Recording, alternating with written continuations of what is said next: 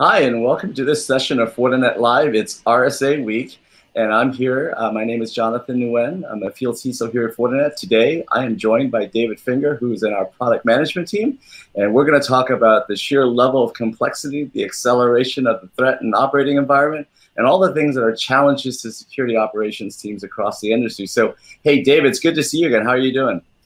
I'm doing pretty good, and yep. You kind of hit on it. Life's uh, a little bit different and more challenging these days, but I'm I'm doing well and very good to see you. So if you can say you're doing well in the face of everything we're seeing, that's pretty awesome, right?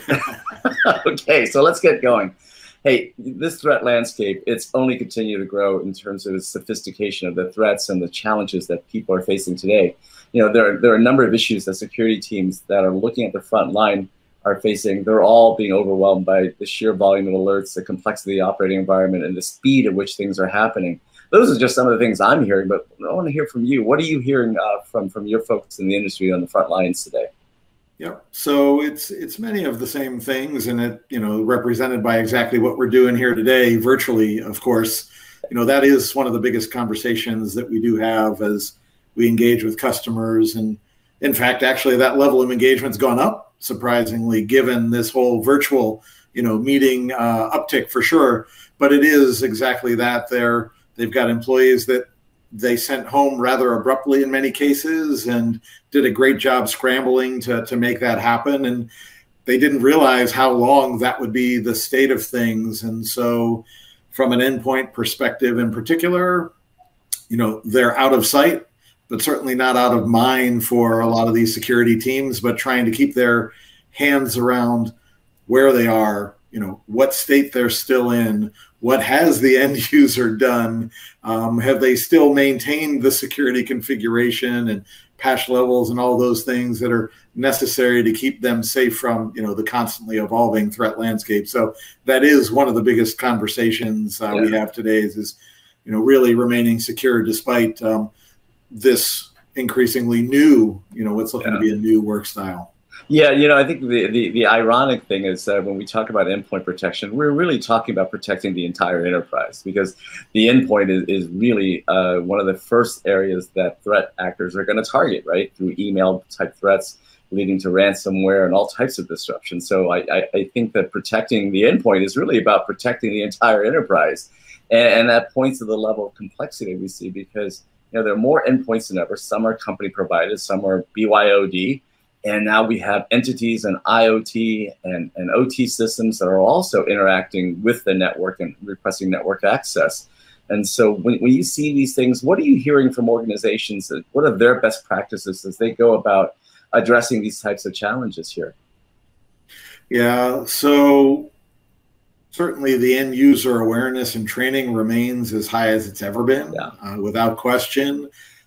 But I do find that one of the common pieces of advice that we continue to remind them, and, and probably you do the same, Jonathan, is let's start with the basics. Yeah. Right? There's still foundational security practices that are more important than ever, maintaining patch levels, maintaining security configurations on these endpoints, understanding we might need to grant more end user power, you know, given that they can't just walk down the corridor to the help desk, but at the same time, there are degrees of control that are that are very necessary. So really, you know, don't forget the basics, even yeah. as it is necessary maybe to do some upgrades and move into a more modern endpoint security posture. And it sounds pretty simple, right? All you've got to do is piece of cake. Implement those simple to intermediate controls across thousands of endpoints, all working in millisecond S L As. And, and so one, one of the things I often say is like, yeah, so it seems so intuitively simple, but to the operator, the S O C teams, you know, there's a significant challenge because you can't really secure or protect what you can't see.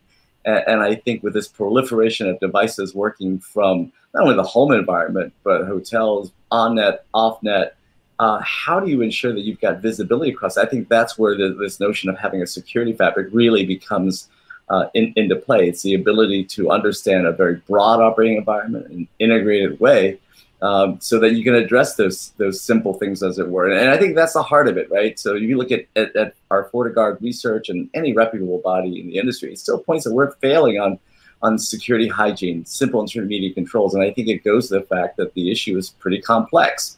And it's very distributed, and it's getting more complex, and it's accelerated, And I think security teams are having a really hard time uh, to protecting such a broad environment if they really don't have visibility end-to-end or edge-to-edge across that that LAN, that W A N, that data center, and that cloud edge, right? So, you know, from that perspective, I, I think I'd like to get your thoughts about, you know, Fortinet's view on, on endpoint solutions and, and how we go about addressing those types of challenges. Yep. And without question, as I do talk to, you know, our customers and their security teams, it's it really is that lack of visibility, and the things that they can't see yeah. are the things that they worry about most. The things they can see, right, they can, in, you know, introduce degrees of control around. And so, you know, that's really where it starts, is making sure that, yeah. right, we really can understand what is the state of the device before we rush to some of the more advanced capabilities of, yeah. how is it operating? What are the anomalies? What are the incidents yeah. of the investigation? All that. Yeah, you know what? I, I got asked a question earlier today about what keeps me up at night, right? And and I said, well, it's really about the the known unknowns. What I do know is that my environment is constantly expanding, my my digital exposure, my attack surface, if you will. There are more network edges appearing on a constant basis because the enterprise is, is expanding, because we're moving towards more contactless commerce, more digital transformation initiatives. And my big worry would be, do I really understand where all of my network edges are? What what is in my network? What is actually in my network? What the state of those devices, applications, users, et cetera? Because it's where these edges come together, these network edges, the gaps in visibility appear. And in those gaps are where I see device devices go uh, not properly configured, for instance, right? I, I see vulnerabilities that don't get detected, let alone get mitigated. And then I see, um, you know, um, anomalous behavior that goes uninvestigated. So that, that's exactly it, I think, is that more endpoints, more edges, more complexity, and in many cases, not enough or, or less visibility. And that, I think, is a huge stress on security teams, is that they're trying to get their arms around a very broad, distributed operating environment, and they're not having success with those traditional approaches, right?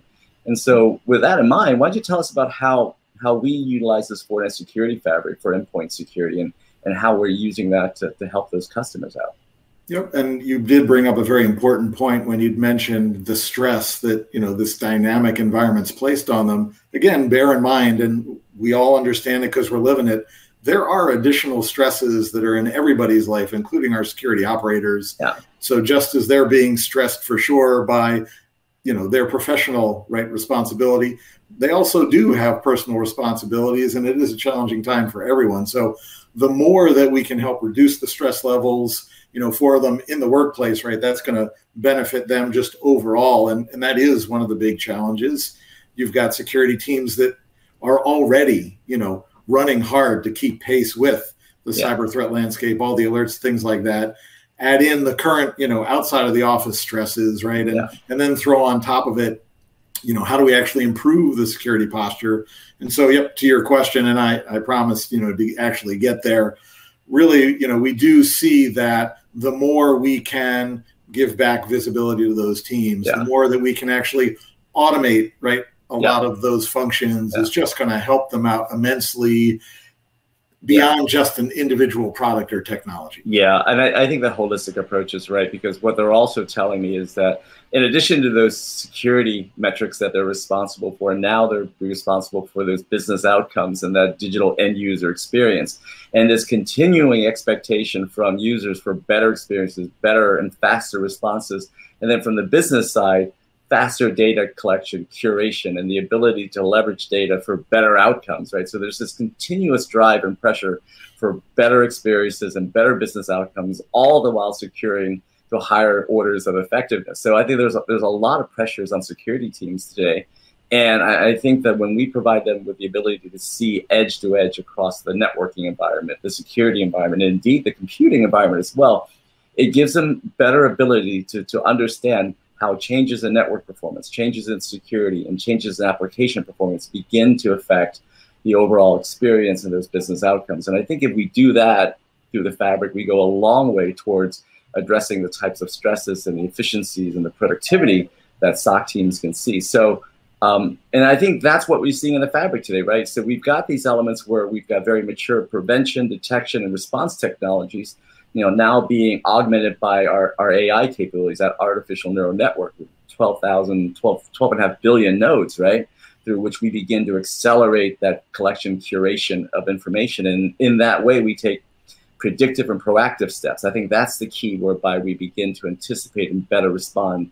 And I think that when we do that, we get to that promise of what we used to call, back in the old days, we called it a self-defending network, if you remember that, right? But I think now, because of that automated capability, we're getting there.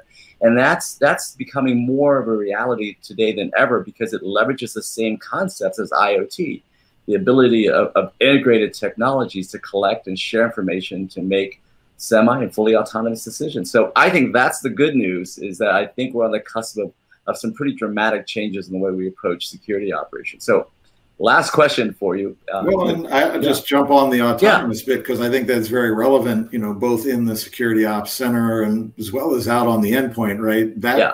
that device really does need to be able to, you know, understand the behaviors and the activities that it's seeing on the device that it's protecting, rather than just waiting for a traditional right. update of threat intelligence, right, to become yeah. much more durable in terms of the protection.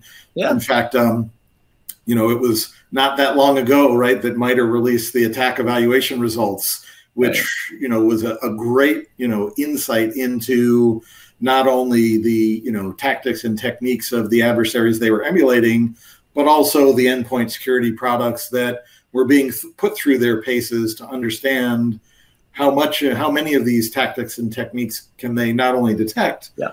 but with the introduction of the new protection, you know, evaluation category, yeah.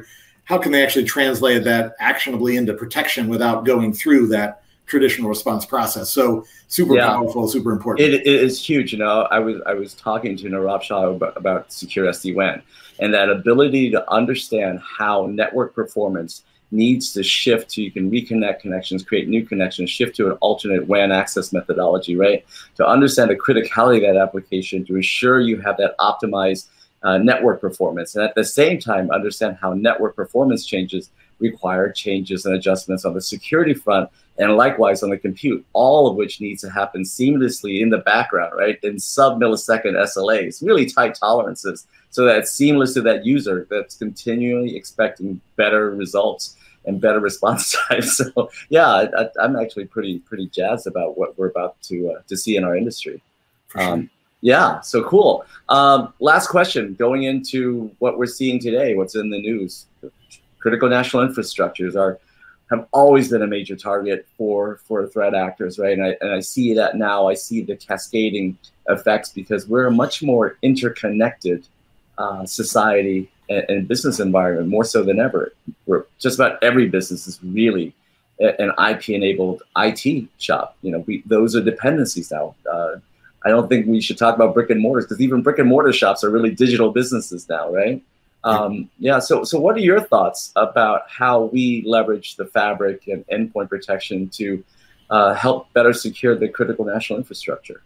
Yeah, well, you know, that is a, a different infrastructure, even though, as you'd mentioned, it's becoming increasingly connected, just like the I T side of the house. But, you know, there are very important differences from the age of those systems, right? We know a lot of that infrastructure by design yeah. is supposed to live twenty and thirty years and run older versions of operating systems that I T, you know, moved on from a while ago. So how do you secure that? You're going to need modern endpoint capability yeah. that can deploy on legacy systems, for example. So yeah. it's a very different but critically important world.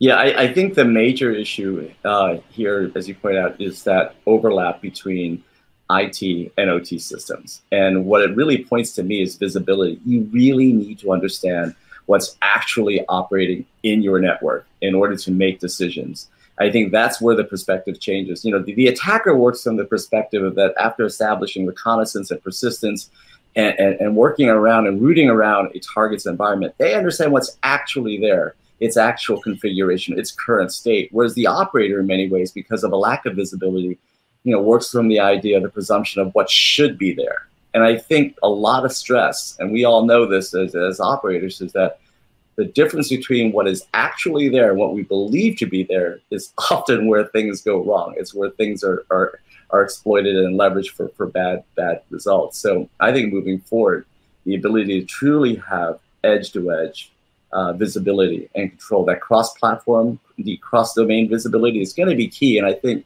that's one reason why the fabric is so so unique. So uh, hey, I know time is short. It's it's already late in the day, uh, and yeah, let me give you a closing thought or two, and then yeah. kind of get your take on it if you don't mind. Um, no.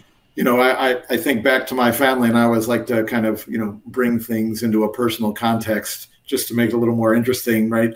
For my older son, right, this is a guy whose eyes are much bigger than his stomach. So there's constantly a discussion of only take what you can eat, right? And I think the same is true for security, right? You definitely need more and more security technology, but hey, just make sure you can, right, eat what you take, or you can yeah. actually implement and maintain what you deploy, for example. And yeah. I'll get your thought on that and then give you a second one. Yeah, I, absolutely true. I, I think right now the research suggests that the average uh, U S enterprise business has some sixty-five to sixty-eight different security products in their environment, with, with upwards to fifty different management consoles. And so I will I will bet my uh, my shirt right now that probably forty to fifty percent of those devices are misconfigured, that the rules within those devices are probably haven't been updated for some time, uh, and that there is a tremendous amount of devices that are still operating live and no one realizes is still there. So so absolutely, um, having a lot of device sprawl generating massive volumes of alerts really don't give you visibility. Uh, they give you more, uh, well, the military term would be chaff, right? It, it's more things that obstruct uh, the radar's ability to discern what, what is happening in the environment. So yeah, sometimes more is less. Yep. And then here's my second one, because I've also got a younger one who wants to do everything that his older brother is doing, right? Yeah. Uh, on his own, but I always have to encourage him, right? Don't be afraid to ask for help. I mean, I admire that, you know, you're trying to do that and you want to be as independent as possible, but look, there are people that have been there, done that, and they're available to assist. So, yeah. you know, the fact that there's managed detection response service that backs you yeah. know, these powerful endpoint security tools, for example, yeah. don't, there's nothing wrong with asking for help where you need it. Yeah, you know, Admiral Rogers, when he was still the head of Cyber Command, I had the, the honor of having lunch with him one time, and he said to me, Jonathan, security is not a D I Y exercise. It's a team sport. So make sure you find the right teammates and make sure you find the right partners, vendors, and service providers, and put together an effective team that meets your needs. Because I guarantee you the adversary works as a team, either formally or informally, but they're there. And so you should never go into the forest hunting bears by yourself. Okay. I like that one too. Yeah. Case in point. Yeah. So, you know, we're, we're at the cusp of a new week. Uh, it's another R S A event. Um, many ways, a lot of new things, but in many ways, we're still talking about things you and I have been talking about for, I don't know, at least a decade now, right? Simple intermediate controls, multi-factor authentication, a rigorous approach around vulnerability management, right? Application uh, uh, vulnerability management, security awareness training. Right? those, those are the types of things, and I, I think ultimately the, the marketplace is beginning to learn that a, a true fabric-based approach that manages complexity Uh, is, is the best way to go uh, to address these. Hopefully next year we'll have better news, right? Yeah. May it be so, Jonathan. May yeah. it be so. Have a great week, my friend. I'll see you soon, okay? Hope so. Take care. Right. See ya.